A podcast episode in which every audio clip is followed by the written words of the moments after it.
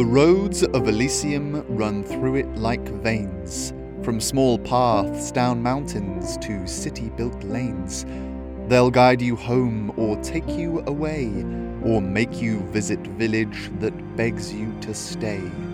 Up through the pass, down through the grass, stick to your map, veer not from the path, or perhaps take an unfamiliar bend. After all, the aim of the song is the tune, not the end.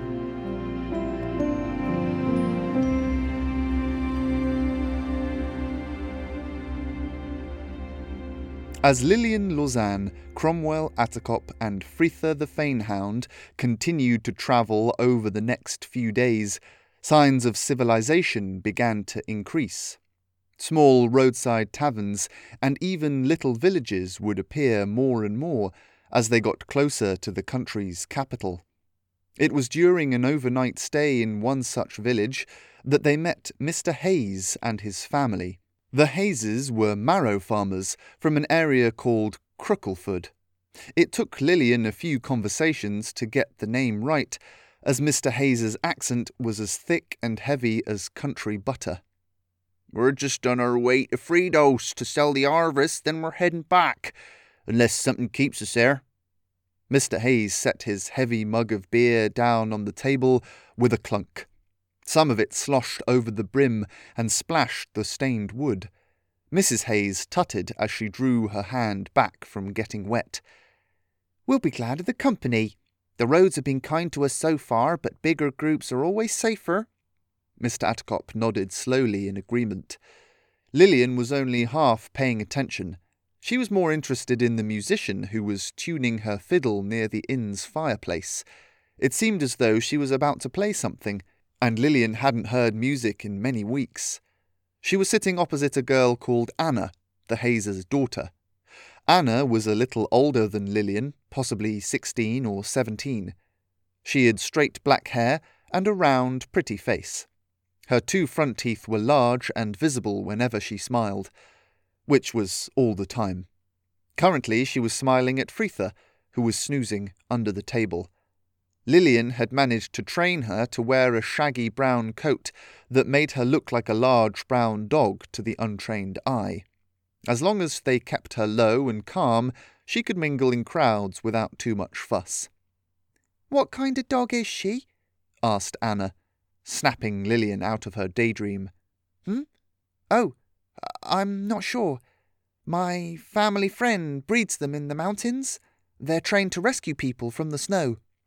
Everyone had heard stories of such dogs, and Lillian knew that a little familiarity wouldn't hurt when describing Fritha to strangers. She had used the line on a traveller after his pack donkey had been startled by Fritha's size. It seemed to comfort people, as snow dogs were famously good natured. Anna nodded her head. Is it true they have little barrels round their necks with spirits in 'em? Lillian smiled. Sometimes, yes. The two girls fell silent as the fiddler started her first song. Lillian watched and listened, and wondered if she should say something to fill the growing silence. She had never really been close friends with any girls. She found other girls irritating a lot of the time. Anna seemed nice, though. Do you have a dog on the farm? Asked Lillian. Anna shook her head. No. We got cats, though, 'cause the mice and rats. I like cats. Me too, said Lillian, and she felt a pang in her stomach as she remembered her neighbour's cat, Tufsan, a beautiful grey creature who was extremely friendly, but about as much good at catching mice as a particularly furry cushion. How come you're heading to Fridos? asked Anna as she stroked Fritha's ears. My uncle works there.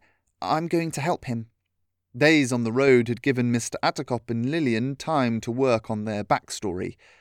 They had also come up with a plan as to what to do if they were separated, attacked by bandits, or even kidnapped. Most plans involved them being their secret alter egos. Lillian hadn't known why there was so much need for secrecy, but then she remembered their encounter with Cassandra the assassin in Ben Luna, and decided that secret identities, at least for the time being, were probably a good idea. What about you?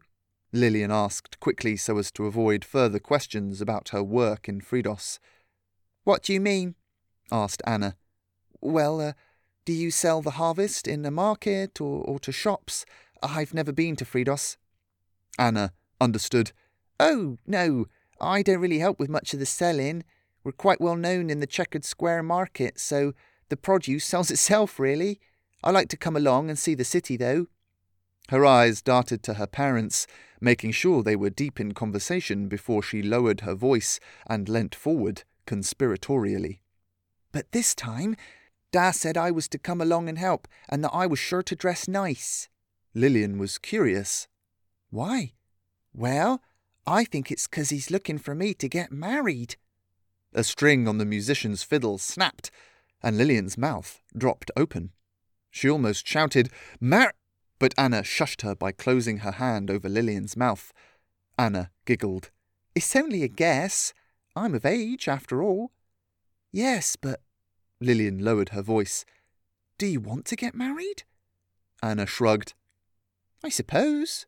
It would be nice to meet a noble man and be whisked off my feet like in the stories.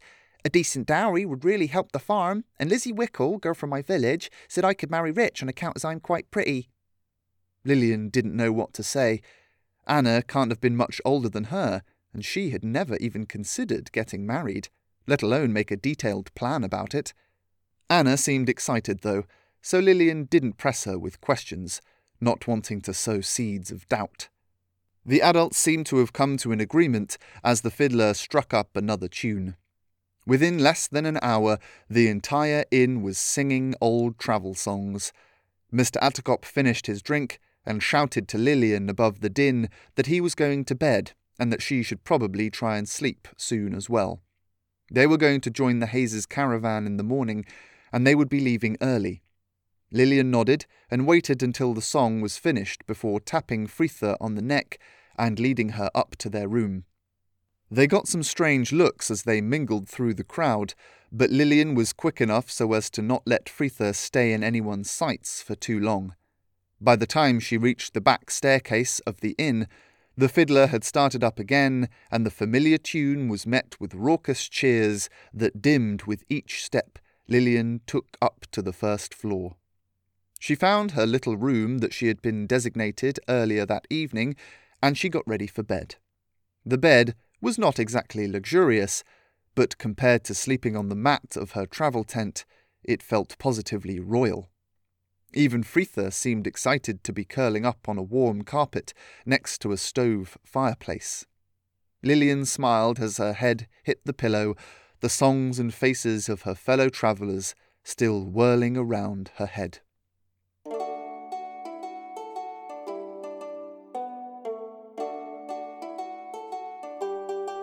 Lillian slept so well that she had some difficulty waking up the next morning. Mr. Attercop had to rap sharply on her door several times before she realised that she wasn't dreaming the sound. She mumbled groggily that she was awake and opened her eyes to see an anxious Fritha pouring at the door. Her coat was a strange orange colour dappled with blue spots. Lillian remarked at how her colours often seemed to be most vibrant in the mornings. She was sorry to have to go through her colour changing training to make sure she was fit to mix with the other travellers, many of whom were doubtless already awake even at this early hour. Minutes later, Lillian was chewing a crust of bread while Fritha relieved herself behind a tree. Lillian watched as the Hayes family and a couple of other folk loaded up their carts and bridled their horses, getting ready for the day's travel. When Fritha had finished, they approached Mrs. Hayes, who was smiling. Nice day for it, she remarked, Lillian looked up to the blue sky and nodded. Let's hope it keeps it up. Lillian never really knew what to say when people talked to her about the weather, but she'd heard that phrase once and found that it fit most situations. The opposite, of course, being, let's hope it changes quickly. Just then, as she approached the cart, the horse that Mrs. Hayes was tending let out a loud whinny. The chestnut mare stomped her feet and began jerking her neck back, Mrs. Hayes was caught off guard and stumbled as she tried to calm the animal. Lillian looked on, confused.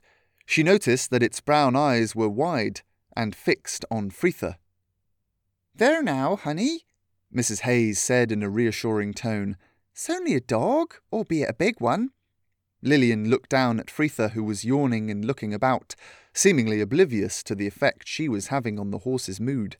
Sorry. Lillian started to lead Fritha aside, out of the horse's eyeline.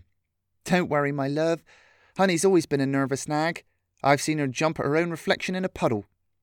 Mrs. Hayes laughed, and Lillian led Fritha towards the back of the cart, reminding herself that she shouldn't take Fritha too close to horses in the future.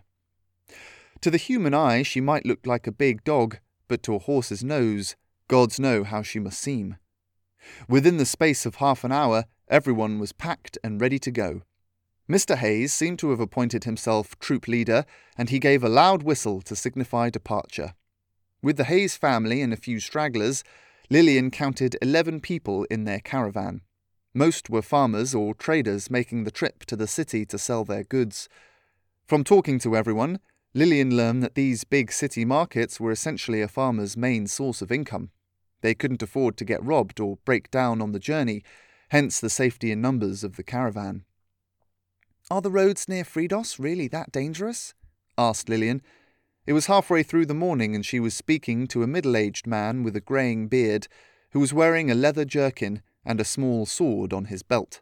His name was Brachus, and Lillian wondered if his dark skin meant that he was from the deserts to the south. There can be, he replied, keeping his eyes down on the road so as to navigate potholes as he walked. That's why I work with caravans quite a bit. Petty thieves see a few swords dotted amongst the group. They usually think twice about taking a chance. The farmers group together and pay me to keep watch. It's an extra expense, but usually worthwhile if it means they don't lose their whole stock. Lillian nodded in understanding. She watched Brachus scan the horizon with sharp blue eyes. They practically shone out from his dark face. Have you ever been in a fight? She had been hesitant to ask the question, as she wasn't sure if it was something personal. Brachus didn't seem to mind.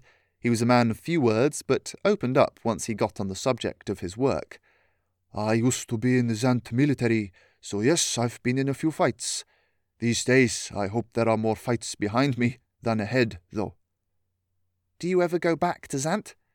Lillian asked, curious as to what the mysterious deserts must be like to live in. Brachus shook his head. Not for some time. Doma invaded two years ago, and it's still dangerous to go back.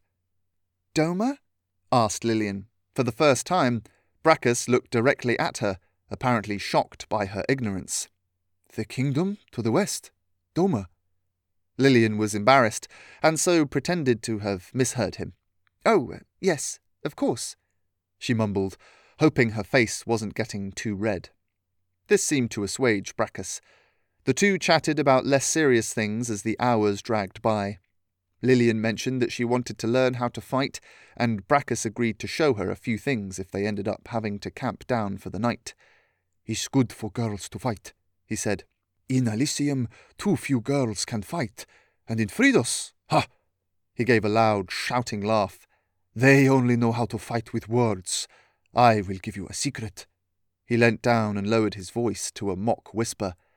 There has never been a word sharper than a blade. Brachus chuckled to himself. Lillian smiled. The phrase made her think of some of the arguments she used to have with her classmates in Madame Streng's school. She always got so angry when the other children could think of witty or mean things to say. She could never think of anything clever, and usually ended up shoving someone instead. Of course, Hours later, she would think of the perfect thing to say, but by then it was too late. She would have gotten into trouble for fighting, and the mean kid in question would be let off. She looked over at Brachus's scabbard strapped to his belt. It was leather bound wood studded with iron beetles. It was about the length of her arm and curved back like a crescent moon. They were walking near the front of the caravan. Mr. Attercop was sitting by Mr. Hayes on top of the marrow cart, a little way behind them. The sun was at its highest point in the sky, and Lillian's stomach was growling at her. Fritha was happily darting in and out of the tall grass by the road, thankfully keeping her brown, shaggy coat on. Lillian looked up to Brachus and was about to ask him a question when she noticed his eyes narrowed and focused on the road ahead. She followed his gaze and saw a figure on horseback coming from the opposite direction. The wind picked up at the same moment, and the tall spring grass ebbed and flowed, making it look like the rider was cutting through a deep green ocean. As they approached, Lillian saw that it was a man dressed in red and wearing silver plated armour. His horse was armoured as well, its massive head reflecting the sun's light by way of polished metal plates. Lillian could hear the rider now. Each of the horse's thudding steps rang and clattered the layered plates. It was a majestic sight. Lillian's mind instantly jumped to the stories of knights and dragon slayers she had loved as an infant. She initially thought the rider carried a spear, but now she saw that it was a long pole with a flag on its top, flapping and dancing in the wind. The flag was also red, but had a large black bear streaked across it. Lillian turned to ask Brachus if he knew what the bear signified, but when she did, she realized that he was no longer walking beside her. She turned back to see him in the middle of the road, his eyes wide and much of the colour drained from his face. The entire caravan had come to a halt, and Lillian instinctively called Fritha to her side as she began to jog back. Who is he? she asked as she got close to Brachus. He snapped out of a reverie and looked down at her. As he opened his mouth to say something, she heard a deafening shout from the rider behind her. Make way! The red and armoured man was closer now, and Lillian could see that his metal breastplate was untarnished, unscratched, and practically good as new. He had a dark beard and a helmet on that had tight curled ram's horns coming off it and down the side of the rider's face. Lillian was stunned by his presence and his cry. She wanted to turn and run back to Mr. Attercop, but the rider's second shout forced her to act differently. Make way on the road! The cry echoed towards the caravan, and everyone, including Lillian, sprang into action and started to pull the horses and carts off the road and into the long grass. Lillian jumped into the long grass as she watched Mr. Hayes struggle with his mare, Honey, who was confused and having difficulty pulling the cart over the lip that marked the edge of the road. Lillian wondered at what might be causing the commotion. The road was not a small country lane. It could easily have two caravans pass by each other without trouble. Why then were they being forced off to one side? Who is he? Lillian asked Brachus finally, now that most of the carts were in the grass. Brachus still seemed distracted his eyes flicking from the rider to the rest of the party. His flag is the black bear. Lillian could see that. She did not know what it meant. Once again, she would have to betray her ignorance if she was going to get answers. She opened her mouth to ask another question, but it was the strange rider that gave her the answer. Make way! Do not interfere with the march! Make way for the hundred! And then Lillian saw them.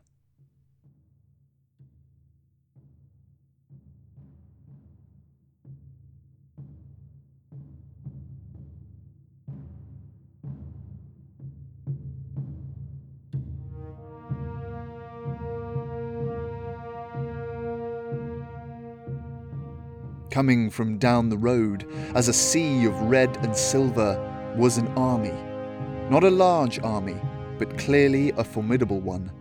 Each soldier carried a pike as tall as three men on each other's shoulders, and it was these that Lillian saw first. As the front unit approached, Lillian could see their black boots, loose red trousers and shirts, and various weapons strapped to their backs and belts. Not every member carried a pike. Dotted between these spearmen were smaller groups of fighters with only axes and swords. It was when one of these groups got close enough that Lillian realized that the force was not only made up of men, but several women were peppered through the ranks. As they marched closer, the steady rhythm of steps got louder and louder. It was a quick beat, and not one soldier missed a step. Lillian wondered at how they could maintain such a rapid pace for so long. If she had been walking so quickly, she thought, she would have had to stop for the day several hours ago. Now she understood why they were forced off the road. An army like this was clearly going somewhere in a hurry and could not afford to have to slow down. Lillian dreaded to think at what might have happened if a cart had broken down and they had not been able to clear the way. The sound of boots and clanking armour was deafening as the army walked past. Lillian marvelled at their helmets. Some were shaped like dog heads, others had silver wings sprouting from the sides. She even saw one that curled round the face of a woman with octopus tentacles made of beaten brass. None of the soldiers looked at the caravan as they passed, but Lillian studied each of them in wide eyed amazement. Once they had gone, it was as though the caravan breathed out a collective sigh. Slowly, the horses and carts were guided back on the road, and the group continued their comparatively slow journey. Lillian was overflowing with questions, but she wanted to make sure Brachus had finished his duties in helping the farmers before pestering him. Once they were well and truly back under way, Lillian fell into step with Brachus once again. Who were they? she asked. Brachus kept his voice low. They are the hundred. The Empress must be getting desperate. Are they the army of Fridos? said Lillian. Brachus raised his eyebrows. No, no. Fridos has a much bigger army than that. The hundred are mercenaries, an army for hire. Very good, very expensive. Mercenaries? replied Lillian. Like you. This got a good laugh out of Brachus. no, no, not like me. Sometimes I fight for money. Maybe thieves, maybe drunk fools. But I don't fight soldiers. Armies three times the size of my group. I know how to use a sword, but the hundred. They are a band that plays weapons like instruments. They say that if you hear their song, you are already dead. Lillian looked back, but all she could see was the settling dust left in the wake of the hundred. Lillian fell back and climbed the side of Mr. Hayes's cart to sit with him and Mr. Attercop. She kept an eye on Fritha, who had gone back to rummaging around the tall grass. What did you make of them? Mr. Attercop spoke as Lillian clambered onto the small bench atop the cart. They looked quite serious, she replied. Ah, Mr. Hayes laughed. That's a good way of putting it. I had heard they were marching to Fridos. I suppose they've been given their orders from the Empress by now. He clicked his tongue at Honey the horse, trying to distract her from a puddle she'd found. I hadn't realized the war had come this far, said Mr. Attercop. Not yet, Mr. Hayes replied, but it's on its way. I reckon the hundred are off to guard the Tryford Pass, maybe even Cutter's Bridge. He flicked his string whip as he spoke, and Mr. Attercop nodded solemnly. Lillian was becoming more and more aware of just how little she knew of the politics and the goings on of the wider world. Ben Luna had never felt particularly connected to all that, so she hadn't bothered to ever ask or find out. Travelling to Fridos, however, meant that she would be in the middle of it all, the cradle of culture and the home of Elysium's nobility. She wouldn't be able to move without bumping into a political situation. Lillian smiled, excited by the prospect of being that close to the actions and decisions that kept the world turning. After a short break for food and water, the caravan continued on their journey. Lillian had expected to see the city in the distance at any moment, but Mr. Attercop reminded her that they might still be a day or two away. The grassy plains gave way to fenced paddocks, and dozens of dozy cows occasionally looked up from their grazing to watch the group pass by. Lillian played a game with herself, trying to count how many were brown and how many were black. Occasionally, they would pass smaller fields with pigs squealing in excitement, thinking they were about to be fed. Once they even saw a herd of funny looking creatures that looked like big sheep with long necks. Lillian tried walking up to one and feeding it, but it just took one good look at her and spat in her face before running away. The caravan watched the whole thing, and everybody laughed. Lillian laughed as well. She'd gotten quite dirty since their stop in Hunsberg, what was a little chewed cud on top of the rest of the muck and mud. At early evening, the group fell silent. admiring the pink and purple sky at sunset. A murmur, however, started to travel down the troop as black smoke was spotted up ahead. Lillian stood on her seat to see if she could find its origin.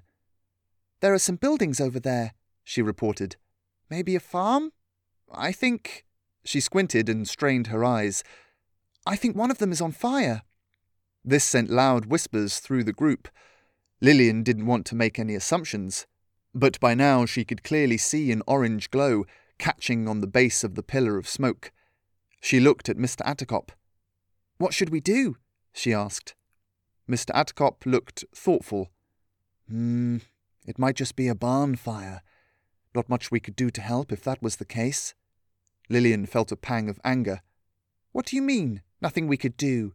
We could at least try. We could at least try. We could at least try and grasp the essence of the situation. She raised her eyebrows meaningfully. Mr. Attercop didn't have to look back at her to understand. We could try, but we wouldn't want to lose anything important.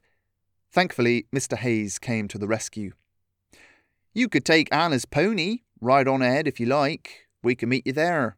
Might be that they just let us spend the night in the barn or on something soft if we help out. Always better to kit with more people around. Lillian grinned and began to hop down off the cart. She whistled loudly, and Fritha came bounding out of the grass to her side. She had a rat in her mouth, which she promptly gulped down in three big snaps of her jaws.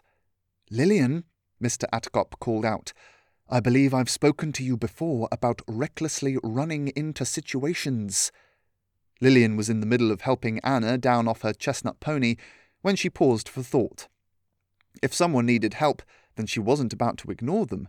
She considered putting her foot in the stirrups and just galloping away, but she remembered what had happened in Hunsberg when she rushed off into the night without thinking. Mr. Attercop was slowly getting off the cart and reached Lillian by the time she was sitting in the saddle. Lillian looked down at him with wide eyes. She even considered trying to cry, but thought that that might be a bit much. Mr. Attercop breathed out a long sigh and looked back at Mr. Hayes. I think the road turns off a few minutes away. We'll cut across the field and meet you there. Lillian's heart leapt. Mr. Attercop looked back at her. Well, move back then.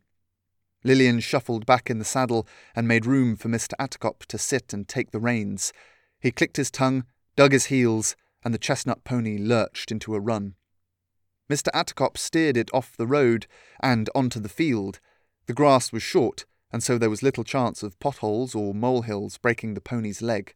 Fritha galloped by their side, and Lillian was thankful for the blinkers fitted to the pony's head.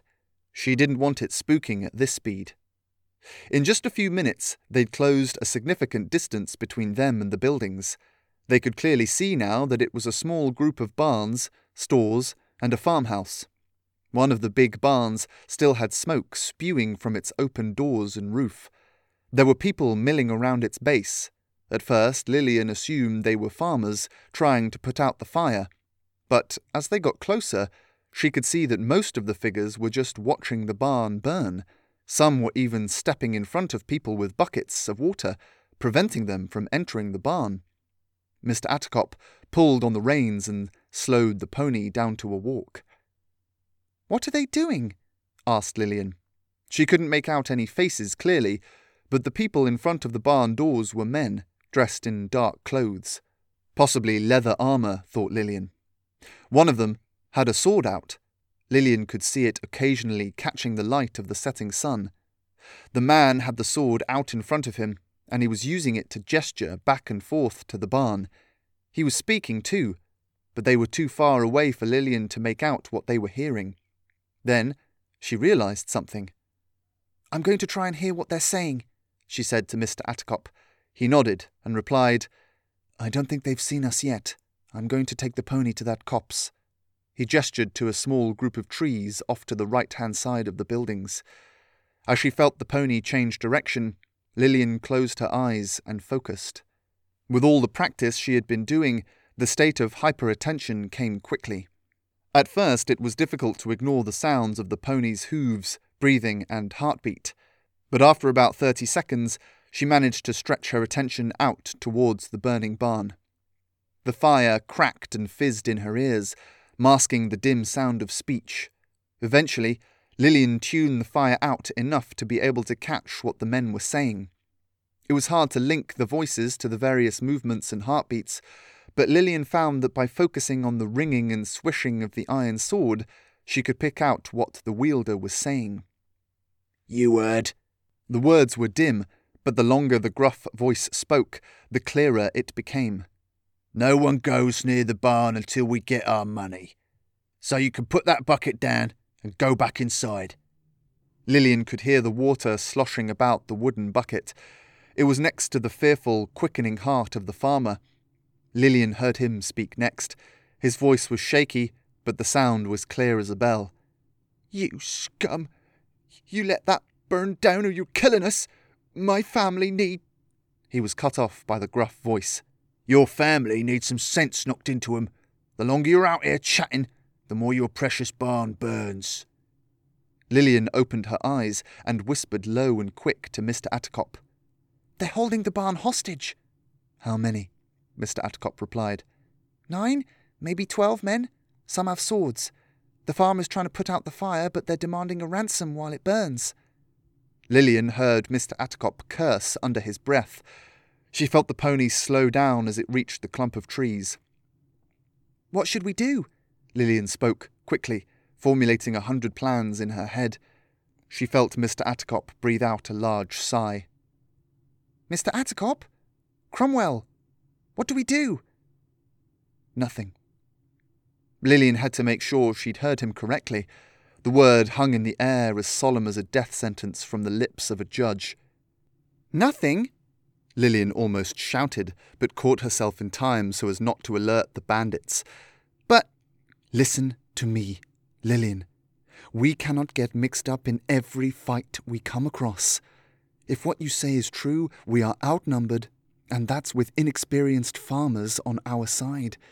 This world is full of injustice. It's not our job to right them all. Lillian remembered the speed of the farmer's heartbeat and the quivering fear in his voice. She felt tears well up in her eyes. We're not even going to try. And get ourselves killed in the process? I'm sorry, Lillian, but us coming over here and assessing the situation, that is trying. That is seeing how we can help and realizing that we can't. If we bandied over there right now, we might even make things worse. I say we cut back across the field and hope we catch the caravan before it gets too close. Lillian heard and understood the words, but they sounded wrong in her ears. There was that feeling again, that cramp in the pit of her stomach she'd felt in the days after Kilda passed away. She'd come to know it as injustice, unfairness, a sense of powerlessness and weakness, and and and she hated it. Without thinking, Lillian dropped off the pony and whistled. In seconds, she had Fritha at her side, and she was striding towards the tower of smoke. Rage burned in her heart as she broke into a run. She heard Mr. Attercop shouting in a loud whisper, but the words passed over her head. He could stay if he wanted, but Lillian understood something now. She understood why she was learning to fight, why she was practicing gloaming. It was all so that she'd never have to feel frail or helpless again. It was so that she could help people who needed help. It was so that she could change the outcome of tragedy. It was for. It was for. The word was on the tip of her tongue, but something was distracting her. Over the growing roar of the fire and the shouts of the farmer and his family, Lillian could have sworn she could hear singing.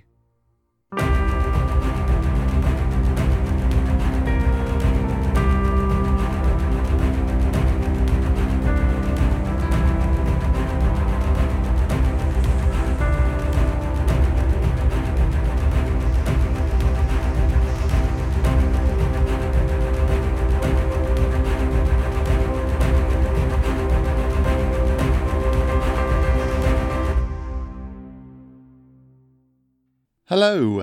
Thank you for listening to episode 19. I've been Simon Mader, your reader and writer. The music was by Tom Figgins. Just a reminder this week to please follow us on social media. We are at Ben Luna Podcast on most platforms. We also have a Patreon account, www.patreon.com forward slash Ben Luna Podcast, where you can get exclusive access to extra materials and rewards. Um, thank you for your continued listening. Please keep spreading the word as we have had a jump in subscribers since last week, so it seems to be working. Thank you to everyone for your continued support. It is very, very much appreciated. See you next week. Bye.